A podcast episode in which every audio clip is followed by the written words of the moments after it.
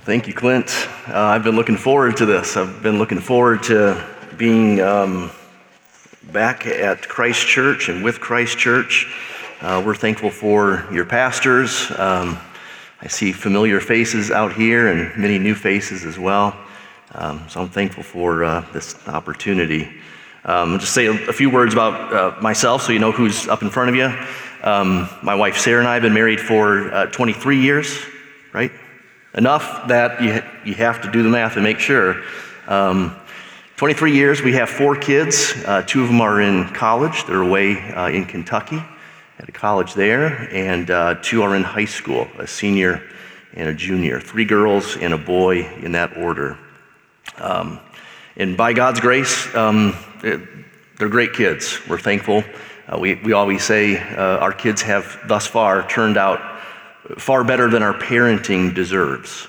Uh, so we're not here as, as experts, uh, we're, we're, practitioners, um, learners, like Clint was just talking about. And, um, and yeah, by God's grace, our, our kids are all baptized and trusting the Lord and um, doing well. But, um, but that is indeed God's, God's grace.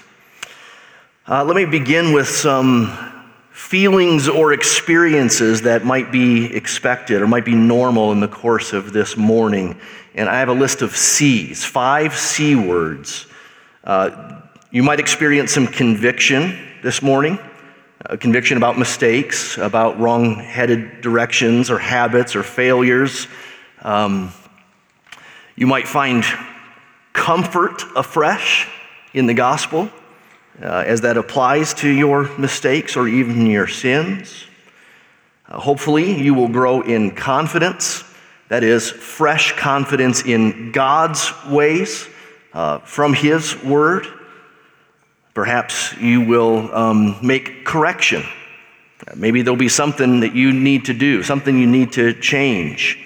Um, and then a, a fifth C would be commitment. Perhaps You'll go away with a fresh reinvigoration, um, a new resolve to really get back to that, or, or something along those lines. So I think these are, these are common and reoccurring feelings, not just for a parenting seminar, but for parenting. Um, and so hopefully those are all really familiar to you already if you're a parent. Uh, and don't be surprised if this morning there's a, a new experience of any or all of those. Um, and, and if it's conviction, well, just don't stay there. This is sort of, there's a progression to those C's that I just gave. And um, you can also think in terms of what they say in the business world is a competency pyramid. Has anyone heard of that? So if you're taking notes, do this draw a triangle and then break it into four levels, so three lines across. So at the top of this pyramid, there's this category uh, of being unconsciously competent. Unconsciously competent. So as this, as this would apply to parenting, it would be those parents that somehow they just have these instincts. That it wasn't even their parents that told them what to do or taught them very well. It's just that they, they, they get kids, they get parenting, and they're not even really good at telling you what you should do. They're just good at it. Those people are rare birds, uh, but they're out there and they are unconsciously competent. Then moving down, there's another category of those who are consciously competent. And they've worked to get there. You don't get there by nature, it doesn't just happen. Uh, but there are those who know how this works because they've been working at it and thinking about it for a long time. Um, below that would be another category we could call consciously incompetent. You're aware that you don't know, you're aware um, of some shortcomings and weaknesses. And then below that would be those who are unconsciously incompetent. They don't know. They don't know what they don't know. They don't know what they're doing wrong. They don't know there's any better way to do it than what they're doing. Some of you are actually in that bottom category. But here's the really good news. Today, you're going to make some progress as you move up this ladder, this triangle, into the next rung, into that category of being consciously incompetent. And then from there, you take more steps forward, right? So, th- so be encouraged. If you're at the bottom level of this, um, today you, you will, I believe, make some progress. And that's the goal in our parenting. None of us are perfect in our parenting. Uh, the goal in our parenting is to, to grow, just like God would have us grow in any other part of our lives, especially our Christian lives. Uh, you may have seen in an email or in your notes, we've got a, a few categories. We're going to talk about the discipline of our children first. Then, second session would be the instruction of our children. Uh, in Drew Hodge, uh, my friend is here with me. He was going to do a 20 minute or so little bit on family worship within that second session. Um, and then our third session would be the salvation of our children. Uh, and then from there, we'll break into a Q&A with um, with my wife and, and myself. And, uh, and so I'd encourage you, if you would, if you have any questions, um, it'd probably be better if we don't interrupt and, just get through material uh, at first. So just jot down questions, and we'll have at least a half hour at the end uh, for you to not just ask me, but even better to ask my wife, who um, is smarter than I am and more equipped in these areas even than I am. So, this first session is the discipline of our children, and this will be the longest of these sessions, not because it's the most important, but because it's the hardest. It's the one I think that we tend to neglect um, or avoid. Um, I think it's the most needed of them all, perhaps especially in our culture today. Listen to Proverbs 19:18 or turn there if you would if you have a Bible with you. Proverbs 19:18. This is going to be our theme verse for this first session on the discipline of our children. It says, "Discipline your son, for there is hope. Do not set your heart on putting him to death. Discipline your son, for there's hope. Do not set your heart on putting him to death. In Proverbs, this word discipline comes up a lot. Uh, the Hebrew word musar, it's a really broad term. You know, linguists would say it has a broad semantic range. So it can mean anything from uh, teaching and encouraging, instructing, reproving, correcting, um, rebuking, or even chastening and punishing. So sometimes in Proverbs, discipline is clearly verbal, and sometimes in Proverbs, discipline is clearly physical. And so I'll, uh, I'll adopt that same kind of distinction and overlap this morning. So as I talk about discipline, I'm not just talking about corporal punishment or spanking, although eventually I will, and I'll try to make it clear when we're talking about the general thing and when we're talking about um, something more specific. I have six theses related to discipline. Number one, discipline assumes a problem and a goal or goals. It assumes a problem. That problem, in a word, is sin. So I'll just rattle off some Proverbs for you. Proverbs 22, verse 15 folly is bound up in the heart of a child. It's a general statement, right? Every child, any child, they have folly bound up in their heart. That's the way they're born. Proverbs 14 12. There is a way which seems right to a man, that's the sinful way, but its end is the way of death. So, so we're born that way, thinking, that feels right. That seems right. And it's not. Proverbs 29 15. A child who gets his own way, or literally, it's a, a child left to himself, brings his mother much shame. So children cannot be left to themselves. And one more proverb, 19 18, as we already said, discipline your son, for there is hope. Do not set your heart on putting him to death. So, what's before us as parents is indeed an uphill battle, to say the least. Doing nothing to our kids leads to their destruction, even eternal destruction in the worst of cases. So, parenting is more like rolling a stone up a hill every day, more like that than nudging a stone that just rolls downhill. Our kids do not roll downhill towards the Lord. Uh, they are they, they're needing to be pushed and directed, and even with great energy and effort. Now, of course, we all know any parent who has more than one kid knows that the kids aren't the same, right? No two kids are the same. They're different. Some, some are worse than others. Some are sinful and more sinful than some others, and they're more difficult perhaps. So we know that kids are different. Um, and there is a time to lean into the reality of those differences um, there's a time to recognize this works for Sally and it doesn't work for Jimmy. And I got to figure out Jimmy. Jimmy's a tough nut to crack, and so Sally was easy.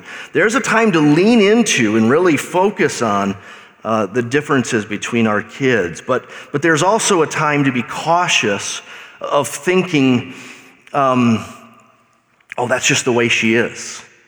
Well, she, he's our head, uh, you know, our hard headed kid. He's just stubborn. It's just the way he is. Well, that, that's probably leaning into it a little too much, then, isn't it? It's, leaning into the fatalism of it. Um, there's a time to not just talk about their personalities, but to also acknowledge what's behind that behavior and call it what it is sin. Uh, the sin of our kids just tends to look differently, one kid to another, but, but behind it in their heart is sin. But there's hope. Remember the proverb 29, uh, sorry, 1918, discipline your son for there's hope.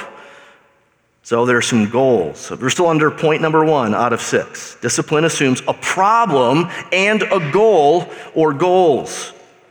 So the goals of discipline, and we could just think of, you know, the biggest and longest lasting goals and work backwards from there. What do we want of our kids? What do we hope for in our kids? What do we, what do we hope to see that our parenting results in? Well, in the biggest picture of things, we want them saved. We want them eternally saved. We want them with us in a new heaven and a new earth, worshiping King Jesus. Uh, take it to later in life, before they die. We want them fruitful and flourishing. We want them happy, worshipful, useful human beings in this world for many years of their life if God would give it to them. We want them to be a blessing to others. We want them to be a blessing to their, to their future spouse, to their future kids. We, we want them to be simply good neighbors and useful in society. But, but even closer to home, at a moment of discipline, what are we hoping for? In some ways, we're hoping for their safety. That we've intervened because we want them safe. We, we've intervened because that gets you hurt or in trouble. In some ways, when we are disciplining our kids, whether verbally or physically, um, there's something about just peace happening, right? There, there, was chaos. Let me try to restore peace to the situation. Let me intervene here for the sake of peace in our home, or even for mom and dad's sanity, right? There's something to that. Now, if that's the primary reason for discipline in your home, you got it wrong. Uh, it's not about just your peace, it's not just about your sanity. But, but that's one of the blessings that um, we can certainly find in the book of Proverbs that comes out of discipline. So there's a problem and uh, a goal or goals. Secondly, discipline requires parental authority and love. Parental authority and love. And for this, let's turn to Ephesians 6. Would someone read for us, nice and loud, if you would, Ephesians 6, 1 through 4? Ephesians 6, 1 through 4.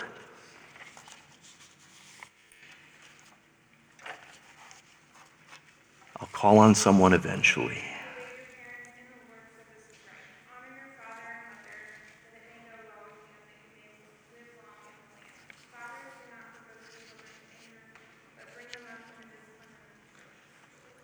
Here it is. I want to point out four angles to these verses. Notice that, uh, that Christian parents are parents in the Lord, which means that parents are God given, which means that their role and their authority, uh, that's God given. Notice as well that twofold expectation that God places upon children obedience and honor. And they are directly addressed by Paul and the Holy Spirit. Children are commanded to obey their parents. So parents can actually expect and require obedience of their kids because God said so, not just because mom and dad said so.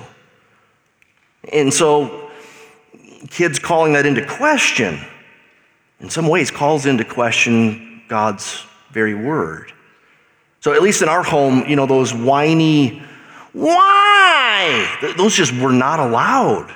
There were some things, we'll come back to this, some things that just were not allowed, some things that were, were just off limits, like the word no, you know, a, a direct uh, statement of rebellion. I mean, that, that just got immediate attention um, on the backside. We'll come to that. And obedience is expected well, because God also tells kids to honor mom and dad. And so, not just obedience on the outside, but honor in the inside. I'm sure you've seen it. Maybe I'm sure you've seen it in your own home at times where mom and dad, you know, say, All right, clean up toys. No. And then eventually, okay, yes, something shifts. They start to obey.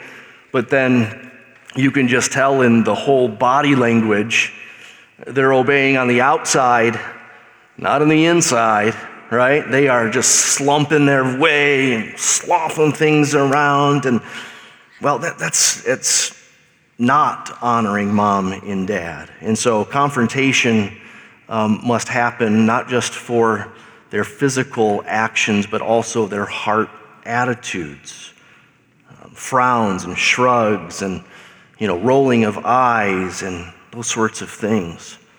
Um, our kids need to know the authority and love that God has given to them in their parents. Uh, notice in Ephesians 6 that kids can be motivated to obey and honor their parents for their own good, that it may go well with you. You see this in Proverbs, right? This kind of behavior tends to go in this direction and lead to these outcomes positive or negative. my observation is that more obedient and honorable kids are actually happier at home. Um, sometimes kids feel like their world is in chaos because, well, it is in chaos. And so there's some there's some safety and peace and happiness when, they're, when the expectations are clear, when mom and dad, um, when their authority is established and it's expected that there's at least an aim to, to honor them. And then notice this phrase in Ephesians 6 that parents, and maybe especially dads for whatever reason, they, they can get this skewed, this obedience and honor thing, and they can provoke their children to anger. In other words, exasperate them. And so here we just need to sort of brainstorm together about what, what that might look like. What is provoking your child to anger, or what are ways in which we might do that? Well, inconsistency in our expectations would be a big one and a common one. Inconsistency in our expectations, inconsistency in our discipline. That, that can provoke a child to anger. And then their anger is, at least in part, our responsibility. It's owing to what we have done. Or perhaps um, when parents put up, put up, put up, and then blow up, right? Who knew when the blow up was coming? Uh, your kid didn't know that the seventh time they did it, they were going to be in trouble and not the sixth. uh, maybe favoritism um, among kids, unrealistic goals, uh, confusing mistakes with sin, or childishness with foolishness. Foolishness in Proverbs, that's sinful, that's rebellion. Childishness is, well, they're kids. They, they, you know, they do funny things. Of course, physical abuse would be a way in which we might provoke a child to anger. Um, mom and dad being on different pages with parenting and discipline, that would be um, cause for frustration in our kids. On and on we can go, um, including a, a, general tone of negativity in the home, right? Uh, um, a lack of warmth and love in the home can be a means by which we provoke our children to anger. And so I said um, discipline requires parental authority and love. It assumes love, an atmosphere of, of safety and affection and warmth and acceptance. And discipline then becomes, well, it becomes that momentary interruption of that. I'll come back to that in just a bit. A third thesis I have for discipline, we've already basically covered it, but I want to make it explicit. It's that discipline is for obedience. It's for obedience. Um, what's your definition in your home for obedience? Obedience is do you, do you have a saying? And we did in our house, uh, in our home. Um, obedience is immediately, happily unto the Lord. Right? So delay, that's not obedience. Uh, bad attitude, still doing it with your actions? No, that's, that's not obedience. And unto the Lord, well, that's hard to, to know exactly whether they are doing it unto the Lord in worship or not, but uh, we, we at least wanted to, to let them know, remind them frequently that our actions are not just horizontal before mom and dad, but they're vertical before the Lord. I have a friend who, uh, their family has the saying, obedience is right away, all the way, with a happy heart. So if you don't have a definition for obedience and you've got young kids in the house, or you might someday, you need, you need a definition that you say and that they know. It's sort of like a, a catechism or a, a mantra. It's, it's uh, something everyone knows that this is obedience, and hence, if I'm missing one of these parts, it's not obedience. One author used to speak of um, first time obedience, which really should be a redundancy, right? Obedience should be first time. It, it's, that's the definition of obedience, first time obedience. In other words, what we're talking about here is, um, well, not counting to three. Okay? So there's actually a really good book. I've got a, a few books up here uh, that I'll reference, and one of them is Don't Make Me Count to Three. And if you say, Oh, I bet I'd like that book because I do that all the time. Well, no, this book is going to help you not do that. Okay? This is going to help you not count to three or count to ten, but instead to expect obedience. Uh, according to the Proverbs and according to Ephesians 6, obedience and honor can be expected and should be required. It doesn't mean we'll bat a thousand by any means. But, but that's what we, we can expect. I think sometimes in parenting, the battle is lost before it ever begins because mom and dad are just sure the three year old isn't going to obey this time. You know, it's like, a, it's like the nervous golf player who, you know, he, he knows he's not going to make this chip. He knows he's not going to make this chip. And that's probably a big reason why he didn't make that chip, right? It was already in his head. I think sometimes our kids can sort of sense the, the parental insecurity in the room. You know, dogs know when human beings are nervous, and I think our kids almost have that canine sense. Um, Mom's nervous about me obeying. Watch this, right? Here's what this might look like in some practical terms, especially in a parenting uh, situation early on in life. Imagine two families, two different approaches. So, family one, um, with their toddler, they've, they've not only taken the, the steps necessary to protect their kids from safety. So, you know, um, the Clorox is, is locked away. And, you know, perhaps they've used those. Um, uh, those outlet covers for the, for the electrical outlets or you know a dangerous set of stairs. Perhaps they'll use that um, you know that, that fence that you can put in place temporarily. So they've not only done that but they've also done uh, anything else that could be of potential temptation or trouble for their youngster. So this little figurine will make sure it's not down low put it up high. There's a way to sort of child safe your home that removes any and every possible temptation for your child. That's family one. Imagine family two. They not only go through the safety steps, but they, they also say, well, no, we're not altering our house for our two year old. That's going to stay there, and we're going to tell them, no, that's not something you can play with. That's not a toy. Here's a toy, this is not a toy. And so perhaps what, what happens is you know, you point it out, you tell them no, you see them stare at it, stare at it some more. They begin to fidget with their fingers, like, should I? Should I do it? You, you stand there some more. You, you, you as, your parent, as their parent, you say, don't do it. Don't touch it.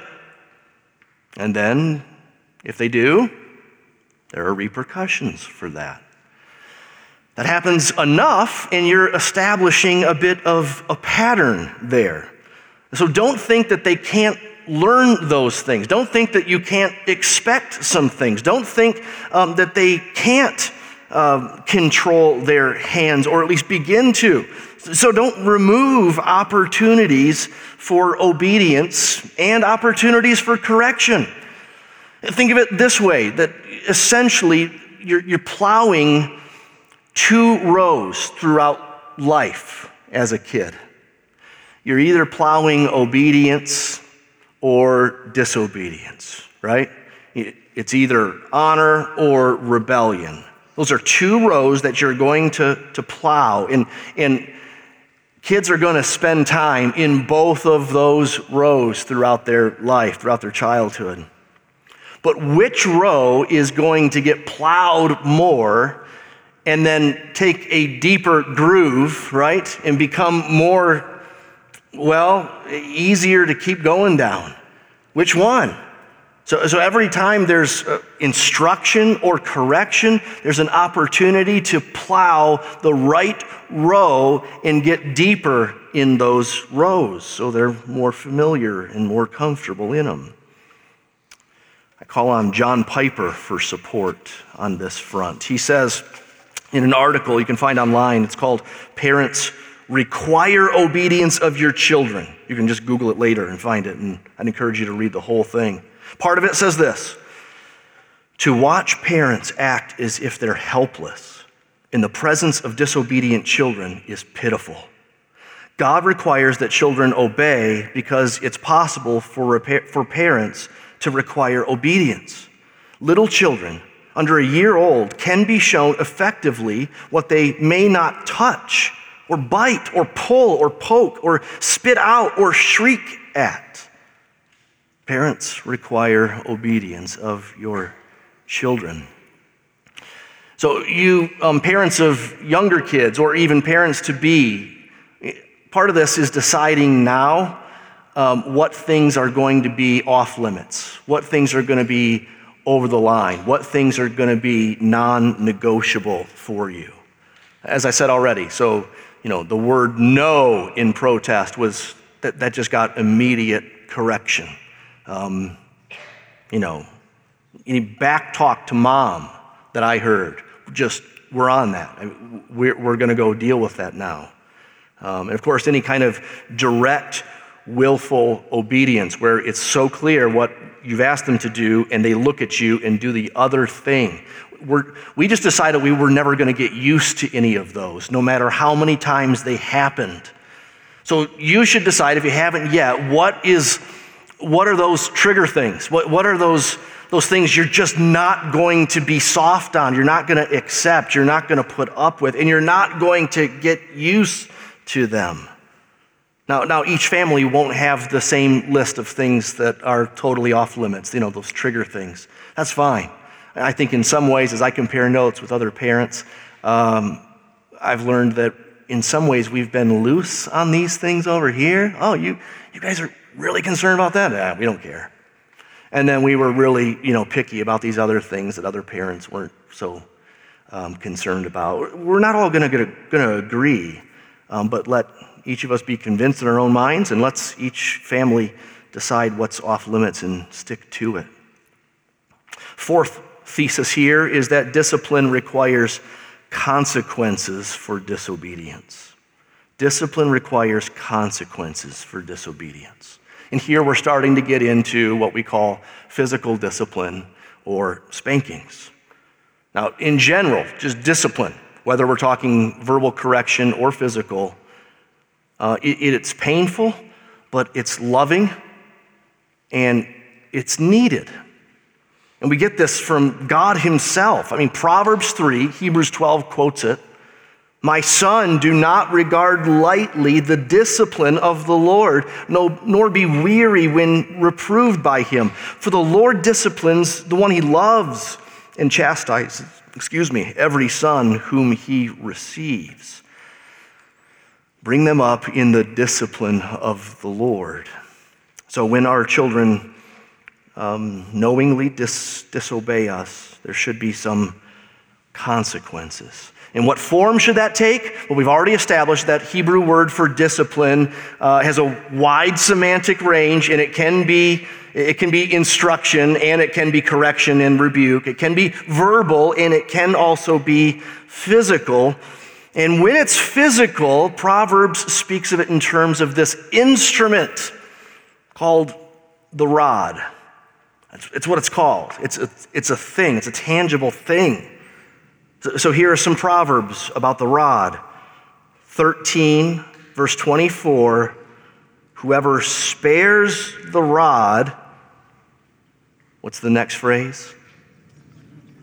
Spoils the child is the most common way where we talk about this. I think it was Benjamin Franklin or Abe Lincoln that came up with that. But it's actually, that's a softer version than what we find in Proverbs. Proverbs says, Whoever spares the rod hates the son. But he who loves him is diligent to discipline him. Proverbs 22 15. Folly is bound up in the heart of a child, but the rod of discipline drives it far from him. Proverbs 23 13 and 14. Do not withhold discipline from a child. If you strike him with a rod, he will not die. If you strike him with the rod, you'll save his soul from death. Now, let me give some quick qualifications before you wonder. There is a thing called child abuse, and it is sinful and wrong and harmful to kids. And what Proverbs talks about as the rod is not the same thing. It's loving, it's corrective, it's restorative, as we'll see in just a bit.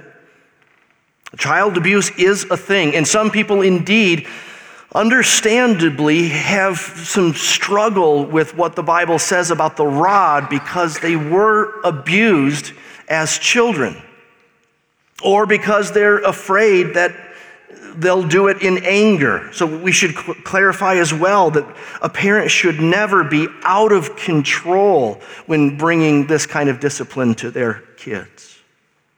I like John Piper's definition of biblical spanking. He says, it is a measured deliverance of a non damaging act of pain that makes the child feel the seriousness of what he's done it gets their attention, it helps them remember.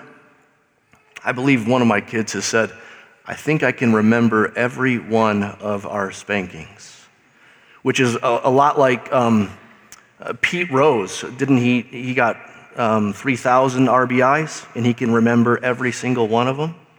That's a lot. My kids, I don't know how many they got. They may have gotten 3,000 spankings or more, but they remember every one of them. That's, that's crazy, but it's, it's effective. So I don't believe that Proverbs just sort of generally talks about discipline and then expects parents to decide on any form that they choose. Of course, I recognize that not every kid is the same. I recognize that um, there are forms of discipline that are not spanking. Yes, that, that those can be useful at times. Um, of course, I, I should make clear that I don't think that spanking is a good form of discipline into teen years. Um, it just gets weird, right? And so, yeah, that, I just, that's just common sense, and Proverbs didn't even need to address that for us. But, but what Proverbs does talk about is this, this consistent form with this specific instrument, um, and it, it keeps talking about it. And it doesn't even just suggest it as an option, but it actually commands parents to use it. And so Proverbs could have spoken of these things in just general terms. It could have kept using that, that word discipline with its broad semantic range and then leaving parents to figure out whether that means for them nose in the corner, um, flick in the ear, you know, uh, put some hot sauce under your tongue. On and on it goes. I don't know.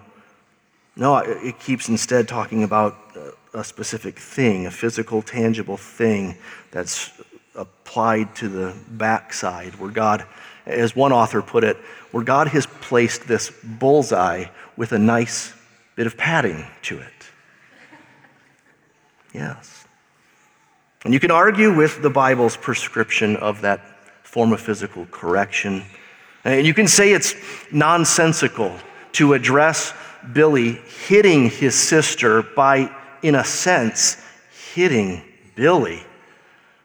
Okay, but here's where, if we doubt it, we, we just probably should just trust what God says in His Word. Take it as a, a matter of faith. It's sort of like the Lord's Supper.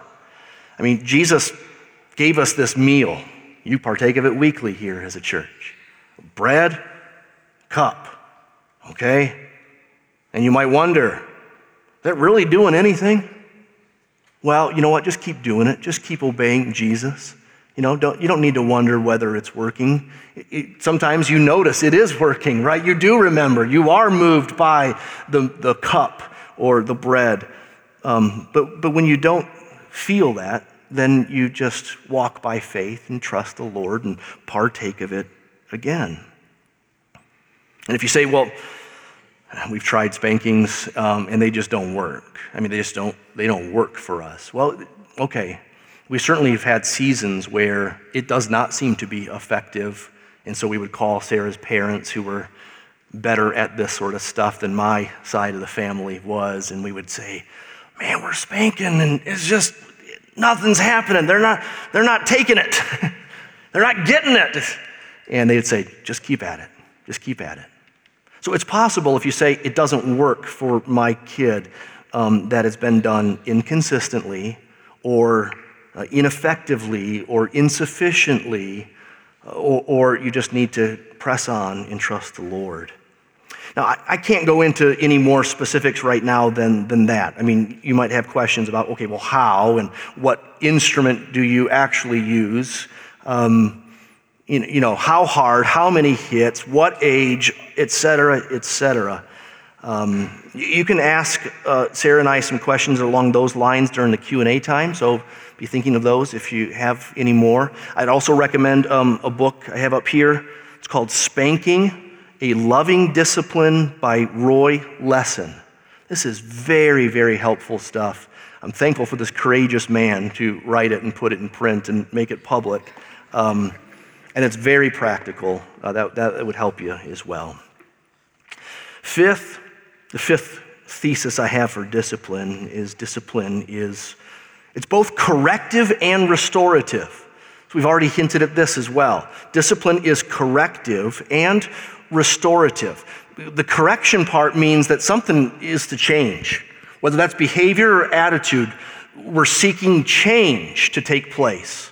And so if we're disciplining for an outburst of anger, and then after the spanking, little Tommy is just as angry as he was before, or maybe even more angry because that hurt.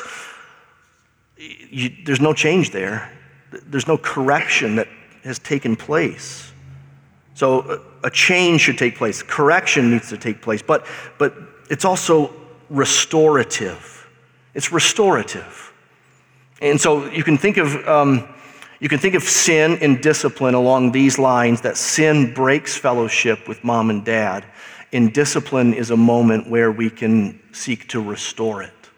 We can seek to restore it. We can seek to bring them towards uh, repentance.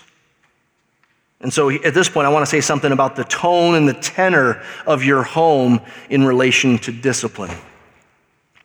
Uh, Sarah and I determined that our, our home would be a generally happy home.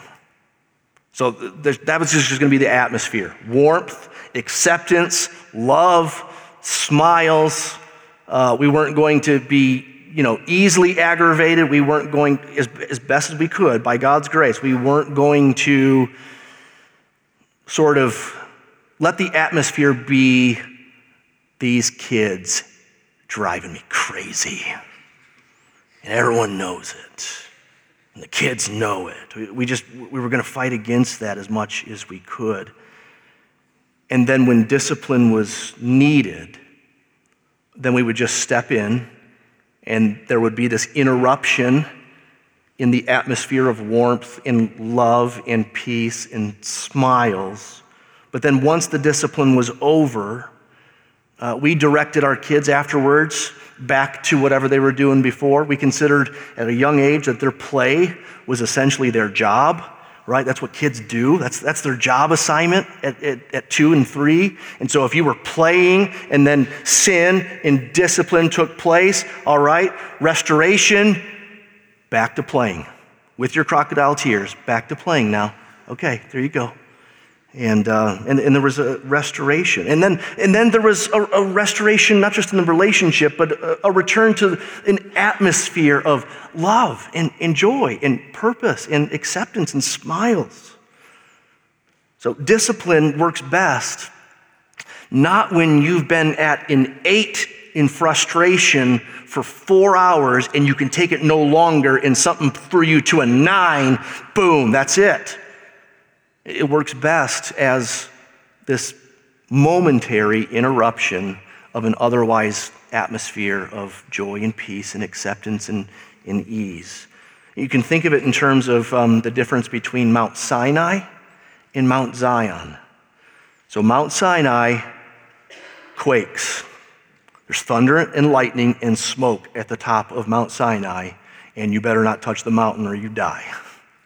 And then there's Mount Zion and all is good in Mount Zion. And so think of your home, it's Mount Zion. Your home is Mount Zion, 90, however much percent of the time. But then every now and then, Mount Sinai actually needs to, to quake, right? It needs to be this thing that exposes sin and sort of drives us helpless and hopeless to the gospel, looking outside ourselves. And the last thesis I have discipline takes the long view. And here I, I have an, a few different things to say. One is that um, discipline can prevent lifelong misery and even eternal misery. So that's in the Proverbs, right? We, we've read some of those already. Like, if you strike with the rod, you'll save his soul from death and hell right? Um, or Proverbs 19, 18, discipline your son, for there is hope. Do not set your heart on putting him to death. So, discipline can help prevent lifelong misery, even eternal misery. It's important to think of what does this five year old behavior look like at 25? What does that translate? This kind of trouble with mom and dad right now, how will that not be trouble with the authorities when they're adults?